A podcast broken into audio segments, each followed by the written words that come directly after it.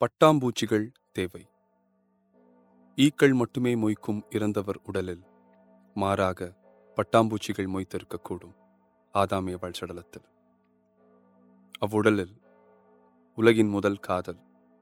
உணர்வுகளின் வேர்ஹவுஸ் செக்ஸை பற்றிய சனானம்ஸ் ஈகோ அறியா இதயங்கள். அன்லைக்குகளற்ற அன்பு. உறவுகளின் உண்மையான டிக்ஷனரி பொசசிவ்னஸ் தெரியாத பெண்மனம்.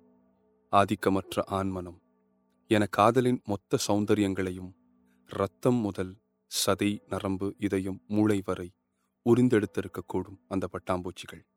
இன்றும் உலகில் பறந்து கொண்டுதான் இருக்கும். அவை உண்மை காதலை அறிந்தவை சாக வாய்ப்பில்லை. இன்னொருவனையும் இன்னொருத்தியையும் தேடிப் போக வாய்ப்பில்லை என்றால் அவன் அவளையும் அவள் அவனையும் எப்படியெல்லாம் மோகித்திருக்க முடியும் என ஆதாமேவாளுக்கு மட்டும்தான் தெரியும். அதன் பிறகு அந்த பட்டாம்பூச்சிகளுக்கு அவைகளை எங்கு பார்த்தாலும் உங்களையும் கடித்து போகச் சொல்லுங்கள். நானும் சொல்கிறேன். Because lack of love is an utmost reason for all crisis in this world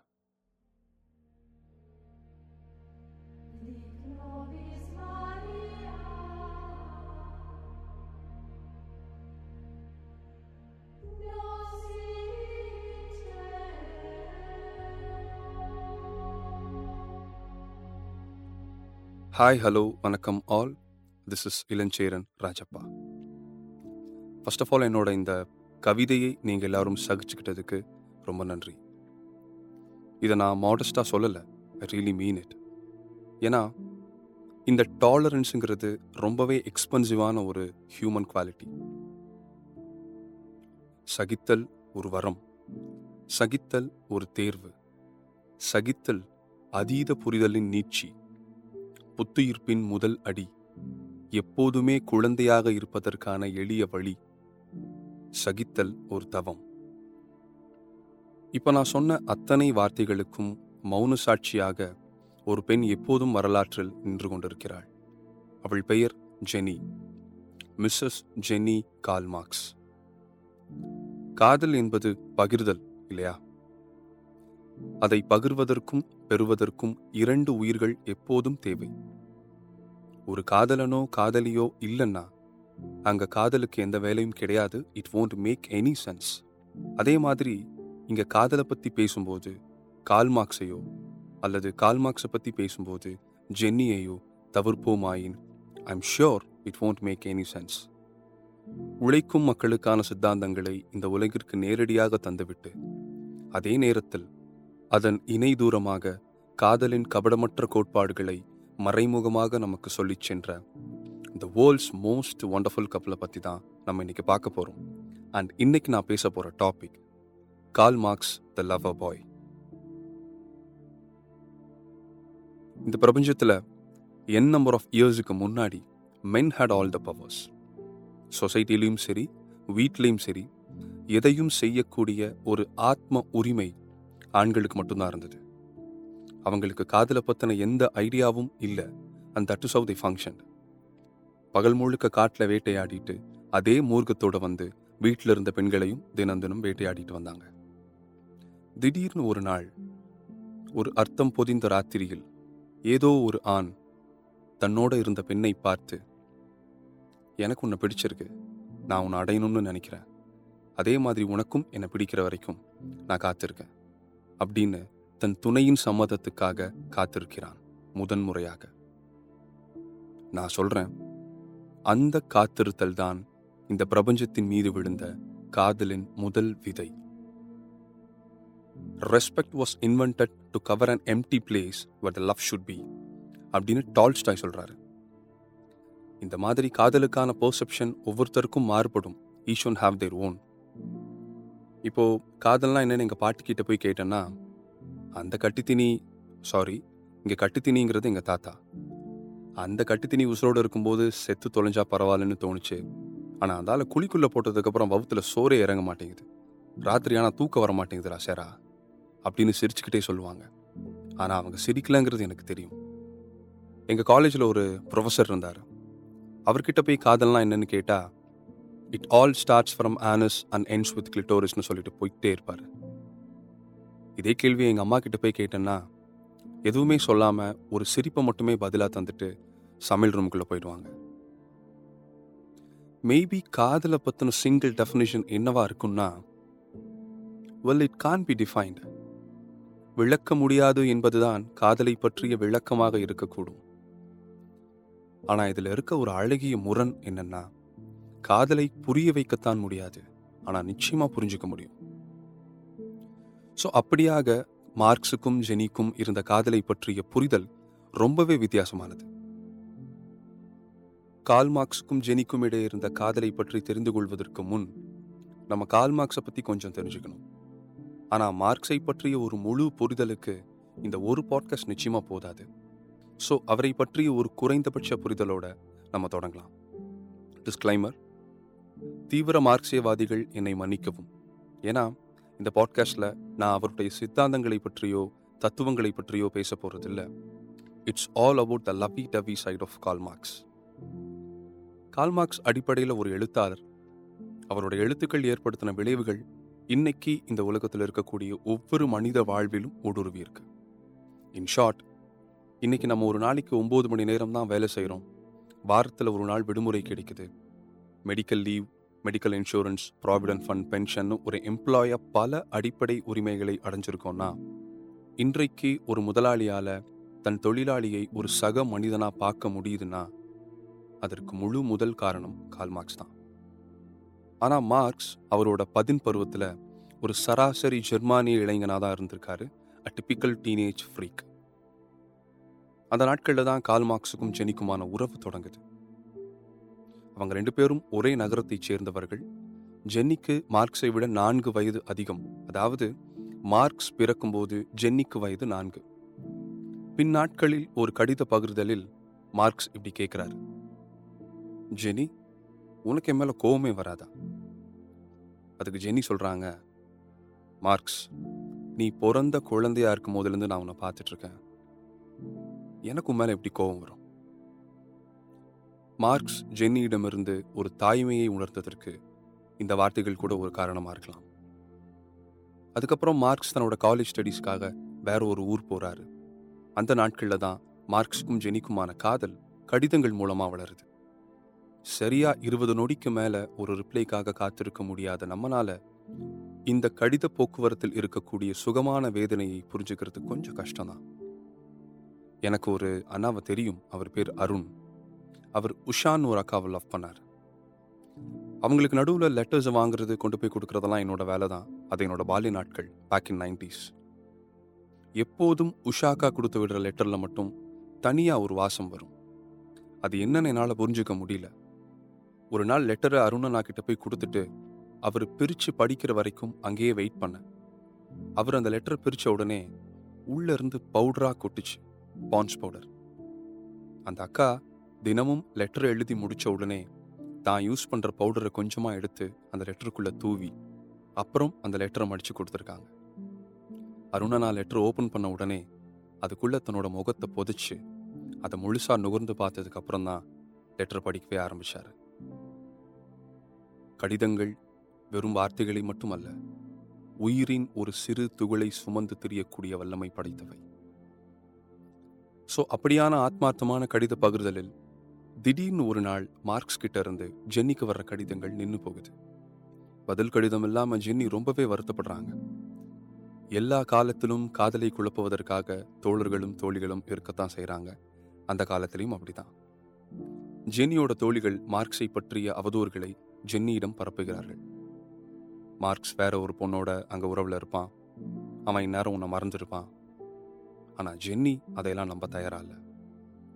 அவள் நம்பிக்கையின் ஊதியமாய் ஒரு நாள் ஒரு பெரிய பார்சல் ஜென்னியின் வீடு தேடி வருது. அதுல இத்தனை நாள் எழுதி ஆனால் அனுப்ப முடியாமல் போன அத்தனை கடிதங்களையும் ஒன்று சேர்த்து மூட்டை கட்டி கால் மார்க்ஸ் அனுப்பியிருந்தார். அத்தனை கடிதங்கள்ல ஜென்னி ஒரு கடிதத்தை எடுத்து ரேண்டமா ஒரு வரி எடுத்து படிக்கிறாங்க. அதுல மார்க்ஸ் என்ன எழுதியிருந்தாருன்னா இனி வரும் நூற்றாண்டு அனைத்திற்கும் காதல் என்றால் ஜென்னி ஜென்னி என்றால் காதல். அவ்வளோதான். மார்க்ஸ் மீதான ஜென்னியின் நம்பிக்கையும் காதலும் பன்மடங்கு அதிகரிக்குது. சில பல பிரச்சனைகளை கடந்து மார்க்ஸும் ஜென்னியும் சிம்பிளாக ஒரு கல்யாணம் பண்ணிக்கிறாங்க. And like any other couple அவங்களும் ஒரு வெளிநாட்டுக்கு ஹனிமூன் போகிறாங்க அங்கே மார்க்ஸ் என்ன பண்ணுறாருன்னா ஹனிமூனுக்கு ஒரு மூட்டை ஃபுல்லாக புக்ஸ் எடுத்துகிட்டு வரார். அங்கே உட்காந்து படிக்கிறதுக்காக. மார்க்ஸ் இப்படி பண்ணுறதுல எந்த ஆச்சரியமும் இல்லை. ஆச்சரியம் என்னன்னா ஜென்னி அதை பார்த்துட்டு வாங்க நானும் நீங்களும் சேர்ந்தே இதை படித்து முடிக்கலாம்னு சொல்கிறாங்க if you go home with somebody and they don't have any books in their shelf don't fuck them இது ஜான் வாட்டர் சொன்னது அன் அமெரிக்கன் ஃபிலிம் மேக்கர் உங்கள் அன்பிற்குரியவர்களின் வீட்டிற்கு சென்று அவர்களது அறை பேழையில் புத்தகங்கள் இல்லை என்றால் அவர்களோடு கலவி கொள்ளாதீர்கள். புத்தகங்கள் வாசிப்பது என்பது கிளர்ச்சியின் உச்சம் the highest form of orgasm அந்த உண்மை மார்க்ஸுக்கும் ஜெனிக்கும் புரிஞ்சதுனால they had a wonderful honeymoon நாட்கள் நகருது குழந்தைகள் பிறக்குது வறுமை. வைராகியத்தோடு வாழ்பவர்களை முதலில் பதம் பார்ப்பது இந்த வறுமைதான். ஆனா மார்க்ஸ் தன் வைராகியத்தை விடுறதா இல்ல எந்த ஒரு வேலையையும் தன் சுயத்தை இழந்து செய்ய தயாராகவும் இல்லை. அவரோட காத்திரமான அரசியல் கருத்துக்களுக்காக அவர் தொடர்ந்து நாடு கடத்தப்படுறாரு. மார்க்ஸுக்கும் ஜெனிக்கும் மொத்தம் ஏழு குழந்தைகள். அதுல நான்கு குழந்தைகள் அடுத்தடுத்த சில வருடங்கள்ல பசியினால இறந்து போறாங்க. மார்க்ஸ் ரொம்பவே தளர்ந்து போயிடுறாரு. யார்கிட்டயும் பேசுறது கூட இல்லை. ஒருவேளை அந்த தொடர் மரணங்கள் அவருக்கு ஒரு வகையான குற்ற உணர்ச்சியை கூட ஏற்படுத்தி இருக்கலாம். இந்த சோகத்திலேயே உச்சக்கட்ட சோகம் என்ன தெரியுமா? நான் சோகமா இருக்கேன்னு இன்னொருத்தர்கிட்ட வாயை திறந்து சொல்கிறது தான் அது ஆறுதலுக்கான யாசகம். ஆனா இந்த இரண்டாம் கட்ட சோகத்தை ஜென்னி எப்பொழுதும் மார்க்ஸுக்கு தந்ததே இல்லை. அவர் என்ன மனநிலையில இருக்காருன்னு அவர் சொல்லாமலேயே ஜென்னி புரிஞ்சுக்கிறாங்க. அந்த நேரத்துல ஜென்னி மார்க்ஸுக்கு ஒரு கடிதம் எழுதுறாங்க. மார்க்ஸ் ஒருவேளை நானும் நமது எஞ்சியிருக்கும் மூன்று குழந்தைகளும் இறந்து போனால் நீங்கள் உங்கள் வேலையை இன்னும் நிம்மதியாக செய்ய முடியும் இல்லையா? நாங்கள் தான் உங்கள் புரட்சிக்கான பயணத்திற்கு தடையாக இருக்கிறோம். லவ் பண்ணுறேன்னு சொல்கிறதுக்கும் லவ் பண்ணுறதுக்கும் நிறையா வித்தியாசம் இருக்கு. காதல் என்பது ஒரு மென்மையான உணர்வோ அல்லது இரு உயிரின் பிணைப்போ மட்டுமல்ல. காதல் என்பது ஒரு கொள்கை. அகத்திலும் புறத்திலும் செய்து கொடுத்த சத்தியத்திற்காக வேரூன்றி நிற்கும் கொள்கை. ஹிட்லருக்கு கீழ் இருந்த நாசிஸ் மாதிரி. சரி தவறு என்கின்ற லௌகீக தர்க்கங்களை தாண்டிய ஒரு செயல் திட்டம். மார்க்ஸுக்கும் ஜென்னிக்கும் அப்படி ஒரு கொள்கை தான் இருந்தது. அந்த கொள்கை நிபந்தனையற்ற அன்பாகவும் இருந்தது. ஒரு சிந்தனையாளன் தன் வீட்டை தாண்டி நாட்டின் நலனுக்காக யோசிக்க வேண்டும் என்றால் அதற்கு முதலில் அவன் வீடு அவனுக்கு ஒரு தடையாக இருக்கக்கூடாது. அந்த வகையில் மார்க்ஸ் கொஞ்சம் லக்கி தான் பிகாஸ் ஆஃப் ஜென்னி ஆனா மார்க்ஸ் வாழ்ந்த அதே சமகாலத்துல இன்னொரு எழுத்தாளர் இருந்தாரு. அவர் மார்க்ஸ் அளவுக்கு அதிர்ஷ்டசாலி இல்ல. அவர்தான் சார்லஸ் டார்வன். நம்ம எல்லோரும் அவரை கேள்விப்பட்டிருப்போம். தி ஆரிஜின் ஆஃப் ஸ்பீஷஸ் உயிரினங்களின் தோற்றம் அப்படிங்கிற உலகின் மிக முக்கியமான புத்தகத்தோட ஆத்தர் இன்னும் கிளியரா சொல்லணும்னா குரங்கிலிருந்து மனிதன் வந்தாங்கிற கருத்தை ஃபேக்சுவல் பாயிண்ட்ஸோட இந்த உலகத்திற்கு முதன் முதலாக சொல்லியவர். மார்க்ஸுக்கு அந்த சமயத்துல ஒரு பெரிய சவால் இருந்துச்சு. உழைக்கும் மக்களை அடிமைப்படுத்தி வைத்திருப்பது அந்தந்த நாட்டு ராஜாக்கள். ஆனால் ராஜாக்கள் கடவுளின் தூதுவனாக பார்க்கப்பட்ட காலம் அது. அதனால ராஜாக்களை கேள்வி கேட்பதற்கு யாருக்கும் வாய்ப்பில்லாம போது இவர்கள் கடவுளின் தூதுவர் அல்ல என்பதை உணர்த்துவதற்கு கடவுள் என்ற ஒன்றே இல்லை என்பதை மார்க்ஸ் புரிய வைக்க முயற்சித்துக் கொண்டிருந்த போதுதான் ஆரிஜின் ஆஃப் ஸ்பீஷஸ் புத்தகம் வெளிவருது. மார்க்ஸ் அதை படிக்கிறாரு. அதுல மனிதன் தோன்றியதற்கும் கடவுளுக்கும் எந்த சம்பந்தமும் இல்லை. இது அனைத்துமே அறிவியல் காரணங்களால் ஆனவை அப்படிங்கிற ஒரு கருத்தை சார்லஸ் டார்வின் அந்த புத்தகத்தில் முன்வைக்கிறார். மார்க்ஸ் அதில் பயங்கரமாக இம்ப்ரெஸ் ஆகுறாரு. தான் எழுதின மூலதனம் அப்படிங்கிற புத்தகத்தை நம்மை போலவே சிந்தனை கொண்டவரான சார்லஸ் டாவின்க்கு சமர்ப்பிக்கலாம்னு மார்க்ஸ் அவரை பார்க்க போகிறார் ஆனால் சார்லஸ் டாவின் அதை மறுத்துடுறாரு. அதற்கு அவர் சொன்ன காரணம் மார்க்ஸ் ஏற்கனவே நான் எழுதின இந்த புத்தகத்தினால என்கிட்ட எந்த உறவுக்காரங்களும் பேச மாட்டேங்கிறாங்க. என்னோட மனைவி குழந்தைகள் கூட என்னை கடவுளை எதிர்க்கின்ற சாத்தானின் தூதுவனா பார்க்க ஆரம்பிச்சிட்டாங்க. அதனால் நீங்க எழுத போற இந்த புத்தகத்திற்குள் என்னோட பெயர் இருக்க வேண்டாம் அப்படின்னு சொல்லி மார்க்ஸை திருப்பி அனுப்பிச்சிடுறாரு.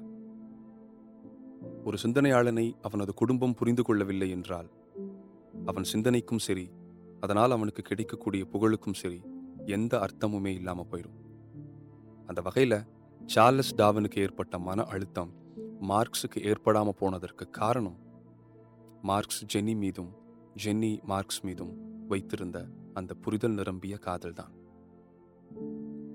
கற்றோரை கற்றோரே காமுறுவர் அப்படின்னு தமிழ்ல ஒரு அழகான வரி இருக்கு. இங்க கற்றோர்னு சொல்வது அறிவின் பால் நம்பிக்கை கொண்டவர்கள் விச் மீன்ஸ் ஒரு அறிவாளியின் மீது காதல் கொள்ள இன்னொரு அறிவாளியால் தான் முடியும். இப்படி காதலின் கிடங்காக இருந்த மார்க்சின் வாழ்வில் பேரிடியாய் ஒரு செய்தி வருது. அது ஜென்னியின் கல்லீரல் புற்றுநோய். அந்த நாட்கள்ல மார்க்ஸுக்கும் உடல்நிலை சரியில்லாமல் இருந்ததால் டாக்டர்ஸ் நோய் தொற்று காரணமாக மார்க்ஸும் ஜென்னியும் ஒருவரை ஒருவர் பார்த்துக்க கூடாதுன்னு சொல்லிடுறாங்க. நான் இந்த உலகத்துக்கு வந்த முதல் நாள்லேருந்து பார்த்து பேசி பழகிட்டு இருந்த ஒரு மனுஷியை இனிமே பார்க்கவே கூடாதுன்னு சொன்னதால் மார்க்ஸ் உடைஞ்சு போகிறாரு நாளுக்கு நாள் ஜென்னியோட உடல்நிலை மோசமாக ஒரு நாள் ஜென்னி இறந்து போகிறாங்க அங்கே மார்க்ஸோட நண்பர் ஃப்ரெட்ரிக் ஏங்கிள்ஸ் வராரு. அவர் ஜென்னியோட மரணத்தை ஊர்ஜிதப்படுத்திட்டு அந்த அறையிலிருந்து வெளியே வந்து அங்க நின்னுட்டு இருந்த மார்க்ஸோட மகளை பார்த்து மார்க்ஸ் இறந்து விட்டார் அப்படின்னு சொல்றாரு. அவர் சொன்னது மாதிரியே மார்க்ஸ் ஜென்னி இறந்ததுக்கு அப்புறம் ஒரு நடைப்பினமாக தான் வாழ்ந்தார். அன்னைக்கு ஜென்னியின் இறுதி சடங்கிற்கு கூட நோய் தொற்று காரணமாக மார்க்ஸின் உடல்நிலை கருதி அவரை அங்கு அனுமதிக்கவில்லை. மார்க்ஸ் ஜென்னியின் உடலை கடைசி வரைக்கும் பார்க்கவே இல்லை. அதுக்கப்புறம் மார்க்ஸ் உயிரோடு இருந்த அந்த பதினைந்து மாதங்களையும் அவரோட வாழ்க்கையில எதுவுமே நடக்கல. He was just sitting on the table and thinking of Chennai பிரிவொன்று நேரும் என்று தெரியும் என் பிரியத்தை அதனால் குறைக்க மாட்டேன் அப்படின்னு வைரமுத்துவோட ஒரு வரி இருக்கு. இங்கே எல்லாருக்கும் எல்லோரும் ஒரு நாள் நிச்சயமா பிரியதான் போறோம்னு தெரியும். இருந்தும் இப்போ நம்ம பேசிட்டு இருக்க இந்த நொடி கூட உலகத்தின் ஏதோ ஒரு மூலையில் புதிதாக ஒரு பிரியம் தோன்றியிருக்கும். That is call love Jenny திருமணத்திற்கு முன்பு கால் மார்க்ஸுக்கு எழுதிய அந்த சிறுவயது கடிதத்தை நாம் இப்ப படிக்கலாம். என் சின்ன அன்பு பன்றியே என்னுடைய கடிதம் உங்களை குதூகலப்படுத்தும். எனக்காக நீங்கள் ஏங்கிக் கொண்டிருக்கிறீர்கள். இன்னும் சில காலங்களில் நீங்களும் என்னுடையவராகி விடுவீர்கள். இவையெல்லாம் எனக்கு அவ்வளவு இன்பத்தை அளிக்கின்றன. இப்போது நீங்கள் அரசியலில் ஈடுபட துவங்கி இருக்கிறீர்கள் மற்ற எல்லாவற்றையும் விட இது மிகவும் ஆபத்தான விஷயம். என் அன்பு கால் உங்களுக்காக வீட்டில் எப்போதும் ஓர் அன்பு இதயம் உங்களை நம்பிக்கொண்டும் உங்களுக்காக ஏங்கிக் கொண்டும் இருக்கிறது என்பதை மட்டும் எப்போதும் நினைவில் வைத்துக் கொள்ளுங்கள். என் அன்புக்குரியவரே இதற்கு மேல் என்னால் எழுத முடியாது. உங்களுக்கே தெரியும் என் சின்ன பையனே உங்களை நான் திருமணம் செய்து கொள்வது நிச்சயம்தானே? விடை பெறுகிறேன் என் அன்பே என்றும் காதலுடன். Jenny thanks for listening take care and all I need to say is காதலல்லா காற்றை கடுகளவும் சுவாசிக்காதீர்கள். அது உங்கள் நுரையீரலுக்கு நீங்களே செய்கின்ற துரோகம். நன்றி. This is Ilancheran. ராஜப்பா